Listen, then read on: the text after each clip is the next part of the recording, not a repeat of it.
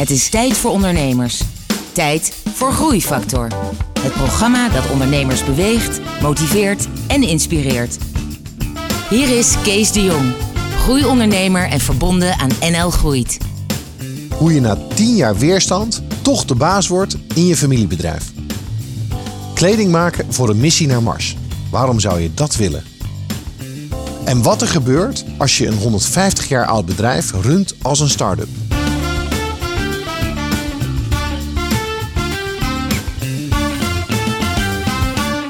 Welkom bij deze nieuwe aflevering van Groeifactor. En vandaag spreek ik met Anna van Puijenbroek. Anna, welkom. Dank je. Anna, jij leidt een 150-jarige start-up. Ja, dat is mijn uh, grote missie. Of ik hem nu al leid, is nog de vraag. Maar uh, ik wil wel heel graag van het 150 jaar oude familiebedrijf uh, een start-up mentaliteit erin kweken, zeg maar. Omdat ik, ik ben van mening dat de wereld rond ons, die verandert heel snel. En daar heb je gewoon ja, ja, behendigheid, agile voor nodig om, om, om te zorgen dat je de volgende 150 jaar ook weer aan kunt. Oké. Het bedrijf heet HAVEP.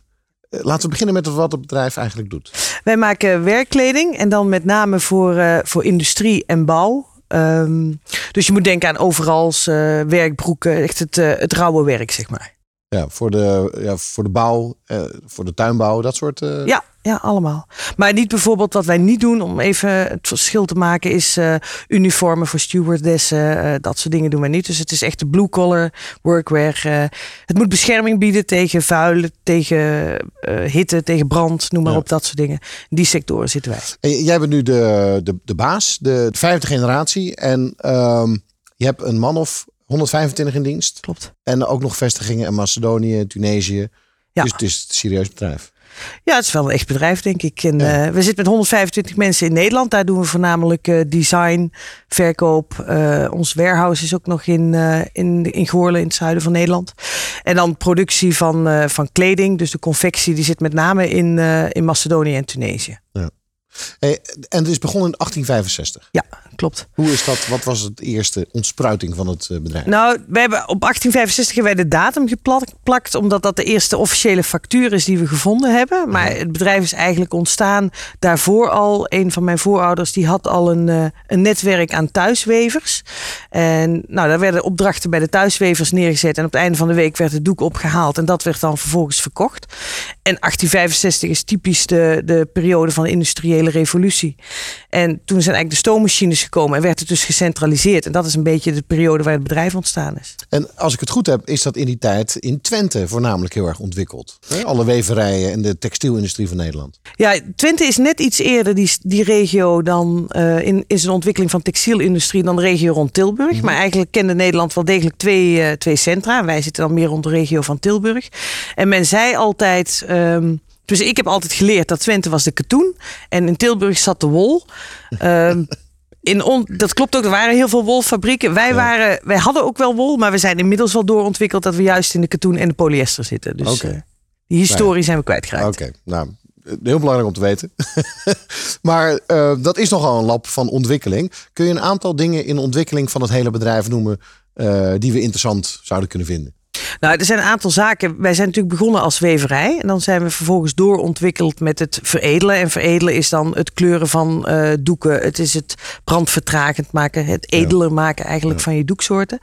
Um, later hebben we ook nog een spinnerij. Dan zijn we ook begonnen nog met confectie. Dus we waren eigenlijk een volledig verticaal geïntegreerd bedrijf. Ja. Um, nou, dat is op termijn uh, niet houdbaar gebleken, tenminste niet in Nederland. En uh, zijn we eigenlijk meer naar voren geschoven, zeg maar, in de keten. Um, waar we dus eigenlijk alleen nog de confectie... Wij doen de design nog, de confectie nog. Um, en, en de verkoop en het merk in de, in de markt. Dus we zijn daar, daar hebben we wel een ontwikkeling van echt alleen maar productie naar ook veel meer de verkoopkant. Ja. En ik denk wat ook wel een hele belangrijke ontwikkeling is geweest, is natuurlijk het verplaatsen van de confectie vanuit Nederland naar steeds meer uh, ja, lage logenland. Ja. Ja. ja. En uh, toen jij klein was, wat kreeg je daarvan mee toen je opgroeide?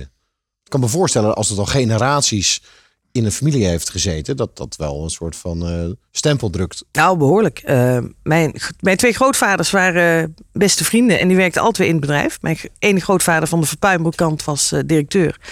En mijn grootvader aan mijn moeders kant, die was een techneut, een chemicus, die deed eigenlijk de ontwikkeling eh, van nieuwe stoffen, alle eh, vernieuwing en innovatie. Dat was de brains eigenlijk, als je het goed bekijkt. nou, dus je kunt je wel voorstellen dat elk verjaardagsfeestje bij ons, dat begon gewoon met hoe, hoe is het met de zaak. En naarmate mijn vader ouder werd, werd hij ook in de zaak gaan werken. Dus uh, nou ja, mijn grootmoeder werkte in de zaak. Uh, later is mijn moeder ook in de zaak gaan werken. Dus bij Ja. ons, uh, nou, ik heb het echt wel met de paplepel ingegoten gekregen. En ik denk niet dat er een dag voorbij is gegaan dat we het er niet op een of andere manier over gehad hebben. En, en daarmee ook al de verwachting dat uiteindelijk wellicht jij, of misschien een, jij broers of zussen? Ik heb twee broers, ja, maar ik ben de oudste en het is kennelijk een oudste dingetje. Oké. Ja. Dus, dus dan ook al de verwachting en of de druk dat jij het vervolgens eh, zou Ja. gaan overnemen. Ja, heb ik me ook heel lang tegen verzet. Ehm, ik vraag, stel me wel eens de vraag of de, of de verwachting echt uitgesproken was, maar die was er natuurlijk wel. Ehm, maar ik heb altijd geroepen, ik ga dat niet doen.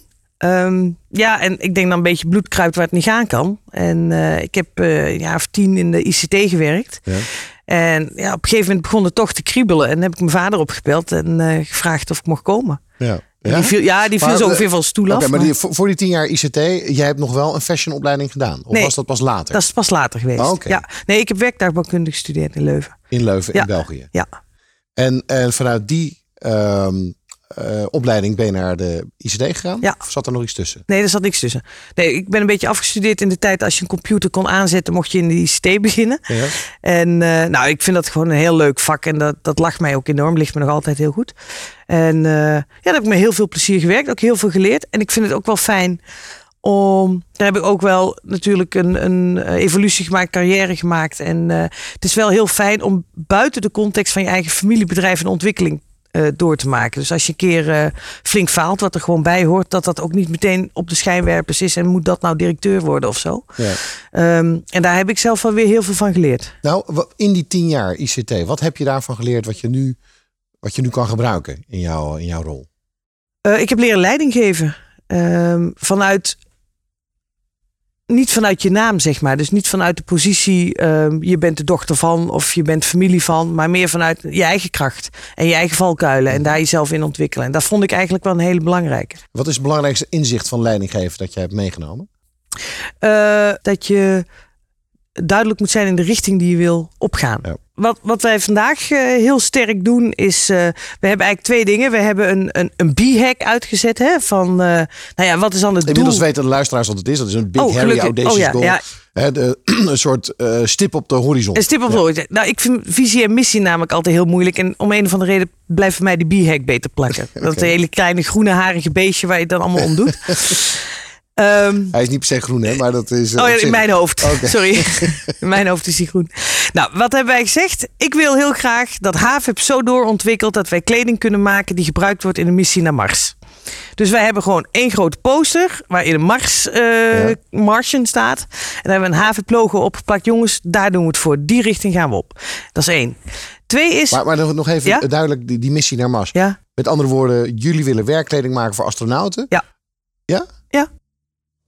Maar niet als enige, maar daar willen we toe in staat zijn. En Oh, maar ik Ehm, vind, dit vind ik wel echt een serieus stoer verhaal. Dit is het anders dan de tuinders in het Westland van een eh, pak voorzien eh, wat minder snel vies wordt. dat zijn allemaal stappen. En ik denk dat we die. Wij, ja, bij ons hoort het er allemaal bij. En ik wil heel graag. nee, Kijk, wij moeten bezig Ja, maar zijn grappig, met. je zegt het en het inspireert mij bijna al. Oh, nou, kijk. Mission accomplished. nee, maar daarom, daar waren we ook heel erg naar op zoek. En er was ook een. ehm, ik, ik weet in het begin dat ik directeur was, was ik heel vaag in wat ik wilde. En Ja. dat, dat kwam maar niet tot uiting. En ik had prachtige concepten met bollen. En in mijn hoofd paste dat allemaal precies. En niemand snapte gewoon wat ik wilde. Ja. Totdat ik met dat beeld kwam en zei: Jongens, maar dit is eigenlijk wat ik wil. En wat we toen gedaan hebben, dat is ook wel heel leuk. Dus we hebben gewoon, we hebben die poster groot eh, geprojecteerd met heel het management erbij. Jongens, dit is wat ik wil. Ik wil dat wij zo goed zijn dat wij kleding kunnen maken voor de missie naar Mars. Hoe, dat gaat helemaal niet. En oeh, hoezo gaat het? niet? Ja, wij kunnen dit nog niet. Oké, opschrijven. En zo zijn wij tot een zestal strategieën gekomen. Ja. Waarvan wij zeggen, nou, dit zijn eigenlijk de zes dingen die we dus moeten gaan doen. Dus innoveren, Ze werken aan duurzaamheid, want die rit die duurt drie jaar. Dus het is maar beter heel duurzaam. Het is geen bedrijf die gaat bellen naar een klein bedrijfje in, in Gol, hè, om het zo even uit te drukken. Dus wij moeten internationaler zijn, we moeten ons beter profileren. En we hebben heel veel kennis nodig. En die kennis in de textiel, die heb je niet alleen. Dus je hebt je ketenpartners nodig. En je moet zelf ook vakidioot zijn. Nou, dat zijn de zes strategieën die we daaruit ontwikkeld hebben. En die hebben we dan weer vertaald naar Oké, maar wat betekent het dan dit jaar? En dan kom je tot de conclusie dat je een nieuw ERP-programma nodig hebt. Dus dit jaar hebben wij als een van de goals staan ERP-programma. Uh, HVEP, dat staat voor H, van Puijenbroek. Ja, voor Harry van Puijenbroek. Doopnaam Henrikus, maar wij noemen hem altijd Harry. Gewoon. Ja. Oké. Ik wil even terug in het verhaal. Uh, jouw tien jaar ICT. Daar heb je lering, leren leiding geven. Daar heb je leren werken in een professionele organisatie. Um, maar je noemde dat je zelf hebt gebeld uiteindelijk naar je vader of naar het bedrijf. Van ik wil er toch in. Wat zat daarachter? Um, daar zat eigenlijk voor een deel achter dat een bedrijf ook wel een ontzettend mooie tool is, een ontzettend mooi hulpmiddel is om iets teweeg te brengen in de wereld. En ook dat klinkt misschien weer een beetje zweverig, maar ik had wel heel erg het gevoel van. Uh, ik vind dit leuk, ik vind werken leuk, ik vind uh, leuk. Ik wil meer, ik wil ook die richting kunnen bepalen. En uh, toen dacht ik, ja, maar ik heb eigenlijk de mogelijkheid met een, met een bedrijf waar, als ik geschikt geacht word natuurlijk, uh, om daar iets in gang te zetten. En dat vond ik wel, dat vond ik wel uitdagend. Want dat vond je niet binnen de ICT. Binnen de ICT dacht je, ja, dus het zoveelste projectje en het is wel. Uh... Uh, nou, er kwam eigenlijk ook nog als element bij dat ik ook wel, uh, daar kriebelde dan misschien een beetje de ingenieursachtergrond weer, dat ik het ook wel leuk vind om iets fysiek op het einde van de dag uh, te kunnen laten zien. In dit geval dan geen machines, maar overal. Ehm, dus ook dat kriebelde. Ik denk ook dat toch ergens het familiebedrijf, ja, Um, je merkt het niet in het dagelijks leven, maar om, om zo een deel van een keten te zijn waar je een bedrijf vasthoudt en even verzorgt en weer doorgeeft aan je volgende generatie, heeft, heeft natuurlijk absoluut zijn charme. Ja. Het is ook doodeng als je er diep over nadenkt, maar het heeft ook charme. Ja. Ja, en misschien was dan het moment van afzetten een beetje voorbij. Want ja. wat je eerder zei, je zette er toch een beetje tegenaf.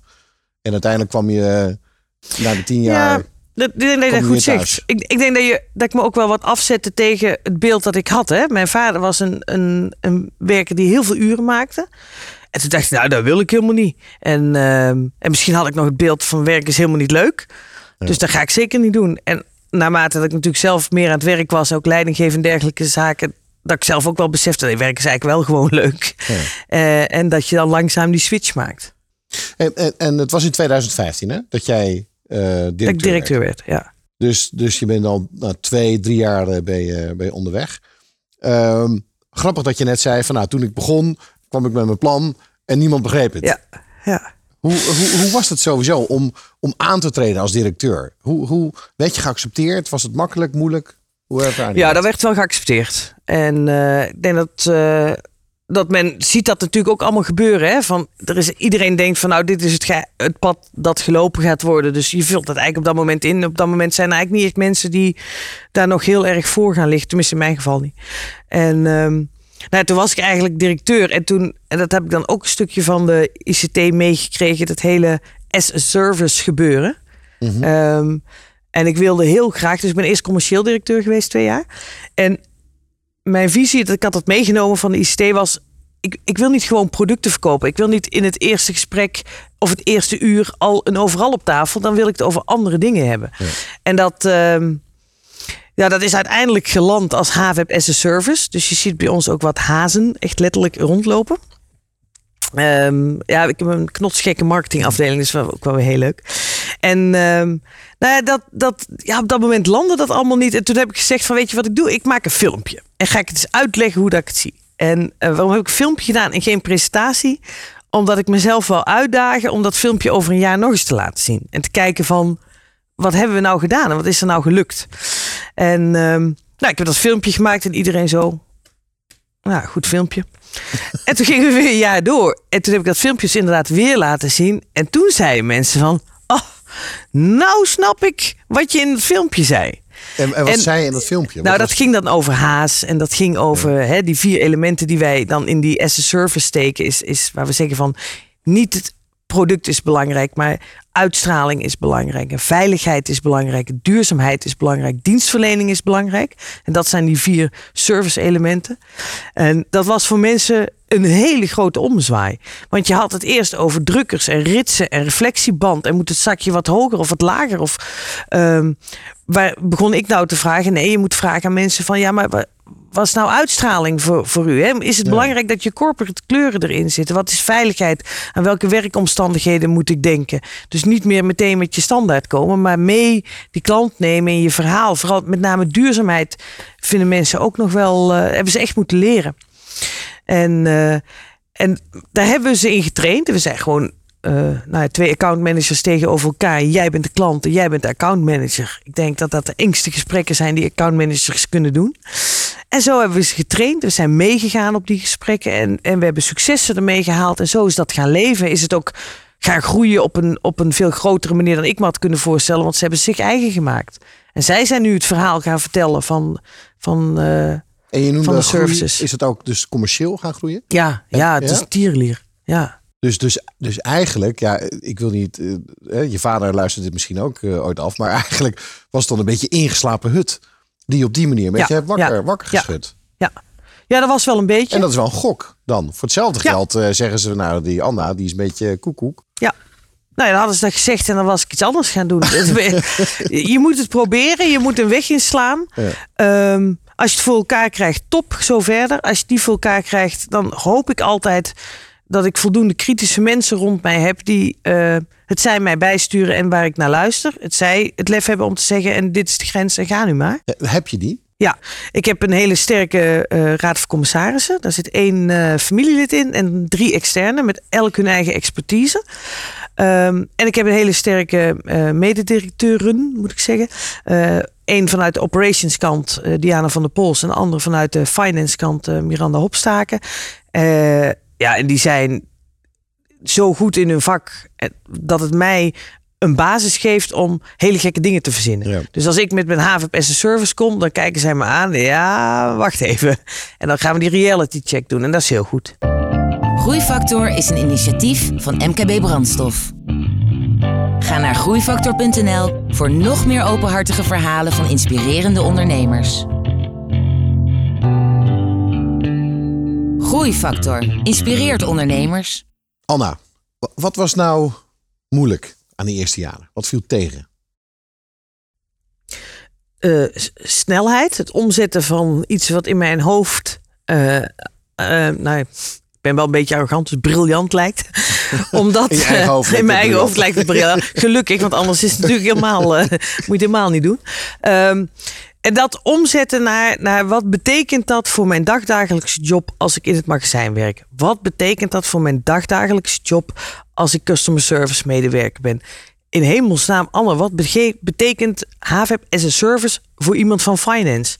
Nou, dat allemaal gaan omzetten, dat duidelijk maken, daar met mensen over praten, dat kost gewoon heel veel tijd. En dat, heb je onderschat? Dat heb ik onderschat. Ja, ik, ik dacht, uh, ik, ik vertel dat en dat gaat gebeuren, maar dat is... Uh, maar ik kan me dus ook voorstellen dat je dan aan jezelf gaat twijfelen. Dat je na, na verloop van tijd, als mensen je nog steeds zitten aan te kijken van, nou ja, weet je, ik doe wat ze zegt, maar ik snap eigenlijk niet zo goed wat de bedoeling is.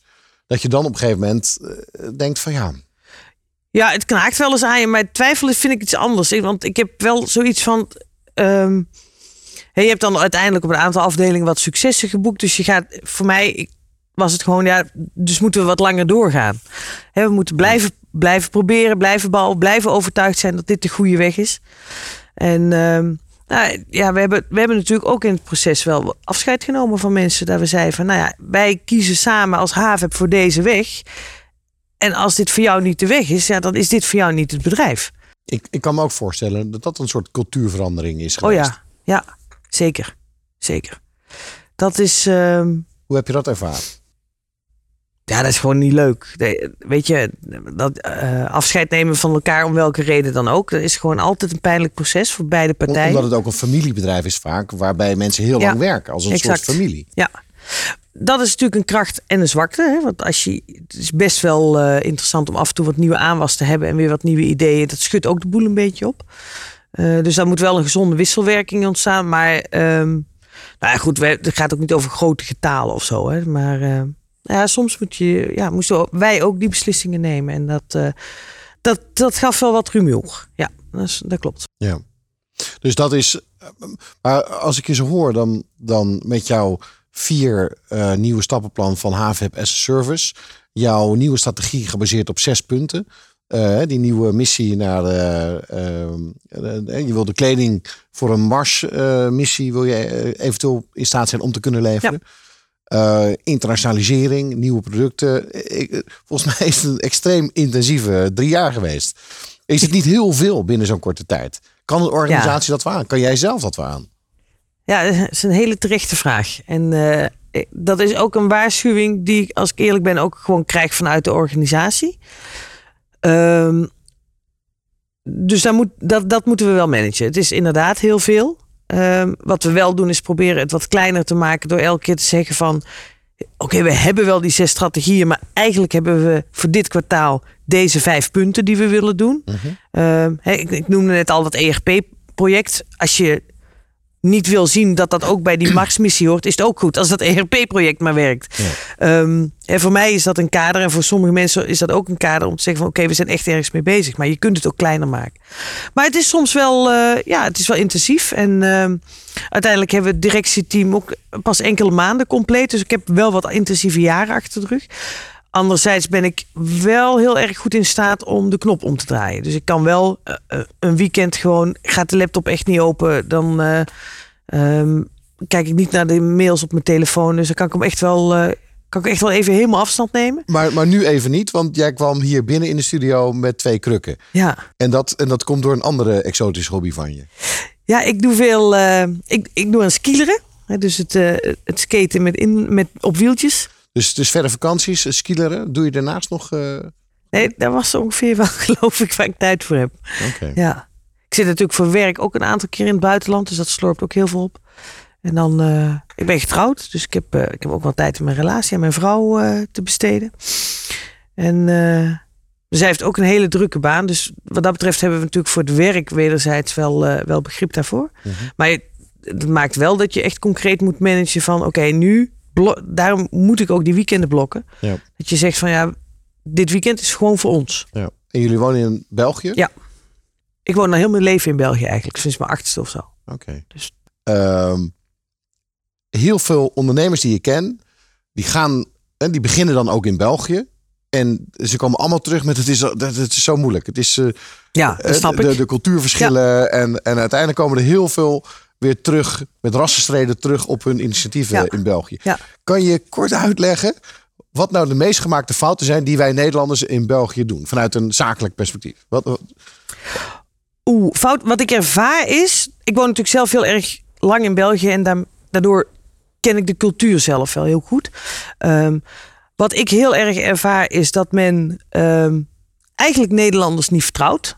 Want Nederlands kunnen veel te goed praten. Dus daar zal wel een hoop eh, afgedekt worden. Dus je moet je verhaal waar kunnen maken. Wat wij heel sterk merken is dat wij... Wij halen Belgische klanten naar Goorlen toe. Maar sterker nog, we, halen ze, we brengen ze ook naar de ateliers. Ga maar kijken. Bij ons is het in orde als het gaat over arbeidsomstandigheden. Als het gaat over veiligheid. Dus ga kijken, want het is geen verhaal. Het is echt zo.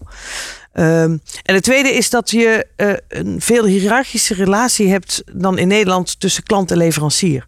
En de klant is echt de baas. de klant is echt Ja, de en baas. in Nederland is niemand de baas. Nee. En dan ga je. Nou, even om, om een onderscheid te maken. Toen ik in. ehm, eh, toen ik in de ICT werkte, was ik op een gegeven moment ook eh, een tijd support engineer voor zowel Nederlandse als Belgische klanten. En Belgische klanten belden vaak op van. Eh, ja, jij hebt een, wij hebben een probleem, hoe ga jij dat oplossen? En Nederlandse klanten die bellen van, goh, er is hier iets aan het gebeuren, eh, hoe kunnen we dat samen oplossen? Ja. Eh, en dat is een beetje ook de verhouding en daar moet je, daar moet je respect voor hebben. Daar hoef je niet volledig in mee te gaan, maar je moet wel weten dat het bestaat. Je kunt er niet zomaar met de stormram binnengaan en dat die hele hiërarchie onderuit halen, want dan gaat het niet Maar, werken. eh, maar als je in België dus de baas bent, is het wel makkelijker, want dan ben je gewoon de baas. Dus jouw hele exercitie met, oké, we willen naar Mars, we willen ja, dat. En, eh, maar dat geloof ik niet. nee? Nee, je hebt, kijk, zelfs de baas heeft gewoon maar 24 uur in een dag. Hè? Dus als jij wil scalen, als je hè, die scaling up wil doen, dan heb je gewoon andere mensen nodig. En Ja. die moeten ook vanuit passie en ook vanuit eh, gedrevenheid, nou is hetzelfde woord, maar vanuit een zekere, oh, ja, die moeten ook zelf willen groeien. Die moeten zelf op zoek gaan. Die moeten zelf innovatief zijn, zelf dingen doen. Dat, dat, dat kun je niet in je eentje. Dus ik geloof niet in het hele strakke hiërarchische model. Nee, nee, daar geloof ik ook niet in. Maar het is meer hoe Ja. zuidelijker je gaat, Ja. is het in principe wel zo dat de baas. Ja. Als de baas zegt naar links, dan gaat iedereen Dan gaat naar links. iedereen naar En in links. Nederland. Ja. En dan krijg je ook een draai rond je oren als je naar rechts gaat. Ja, En bij ons, wij zeggen dan, nee, Frik, die gaat naar rechts. Interessant. wat is jouw ultieme droom? En je hebt het al genoemd, hè, de, de Marskleding. Maar hoe zie je het bedrijf ontwikkelen en wat doe je eraan om daar te komen?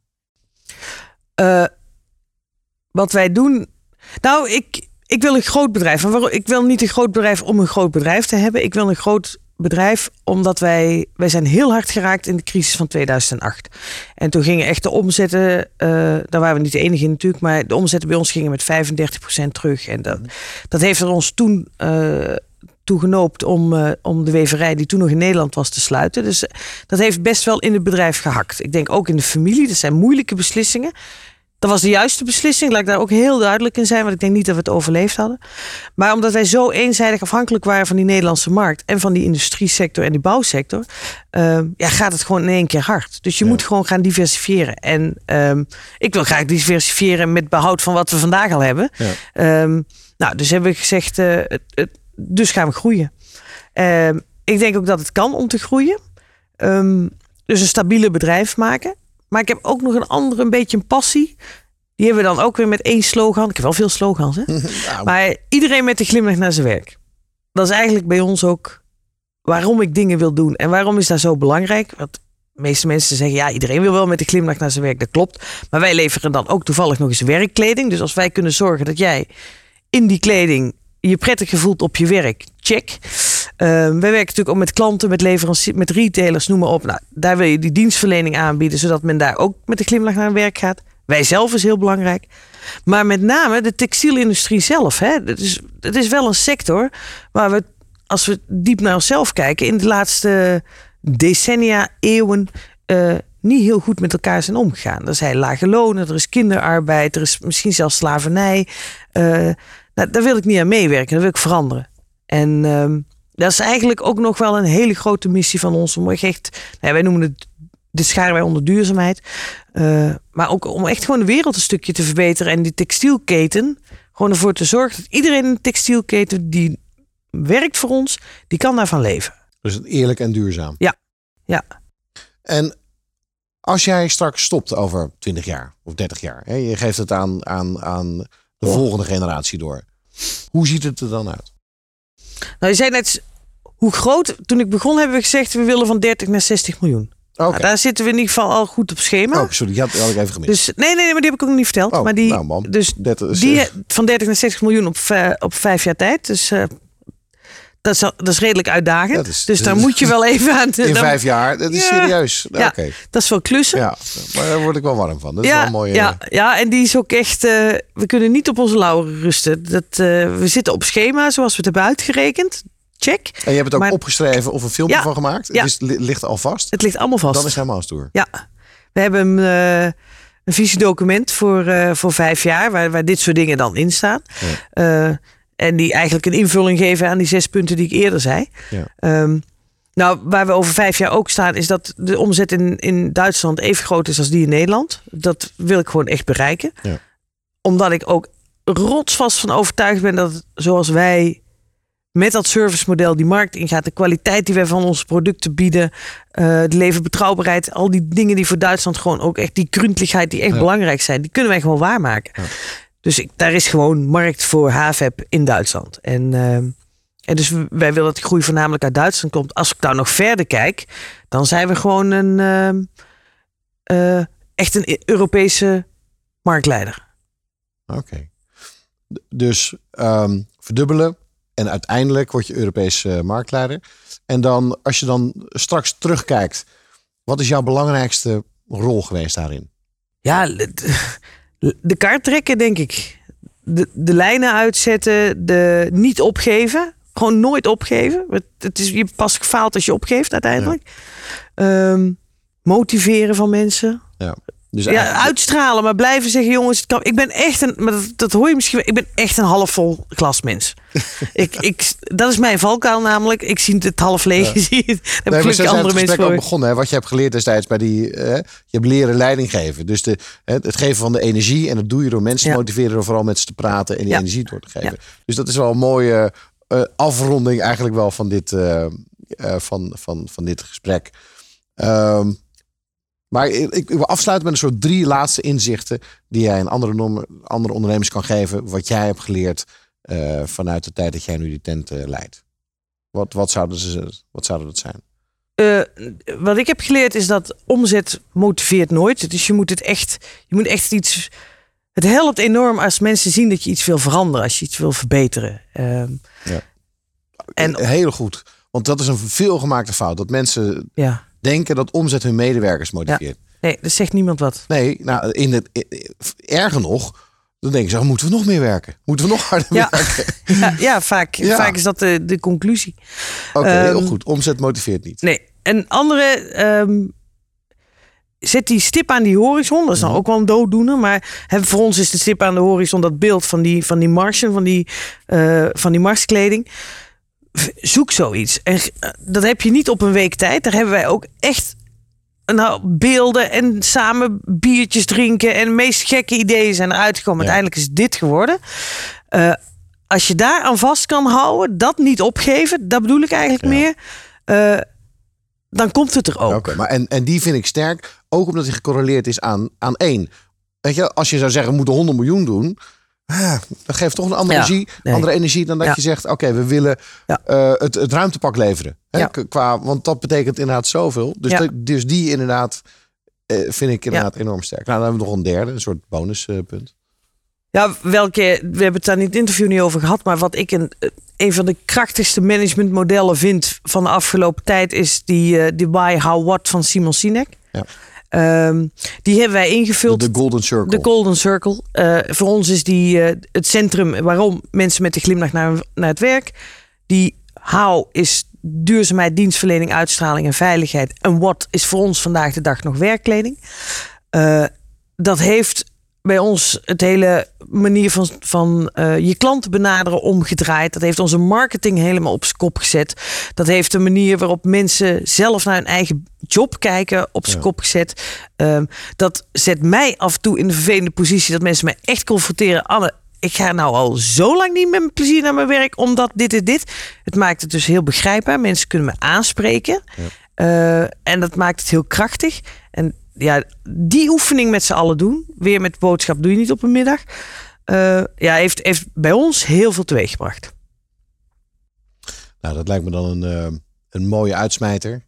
En, ehm, en, een, en een mooi einde van dit gesprek. En nogmaals, ehm, ik vind het een super leuk gesprek. Vind jou ook een super leuke vrouw.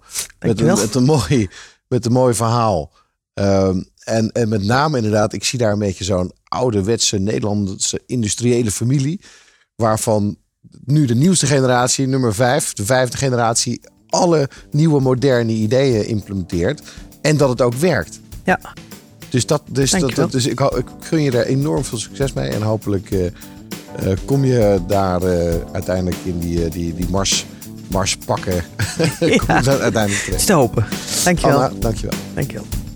En voor de luisteraars, dit was eh, een eh, uitzending van Groeifactor. Graag tot de volgende keer. Groeifactor is een initiatief van MKB Brandstof. Ga naar groeifactor.nl voor nog meer inspirerende verhalen van mede-ondernemers. Groeifactor beweegt ondernemers.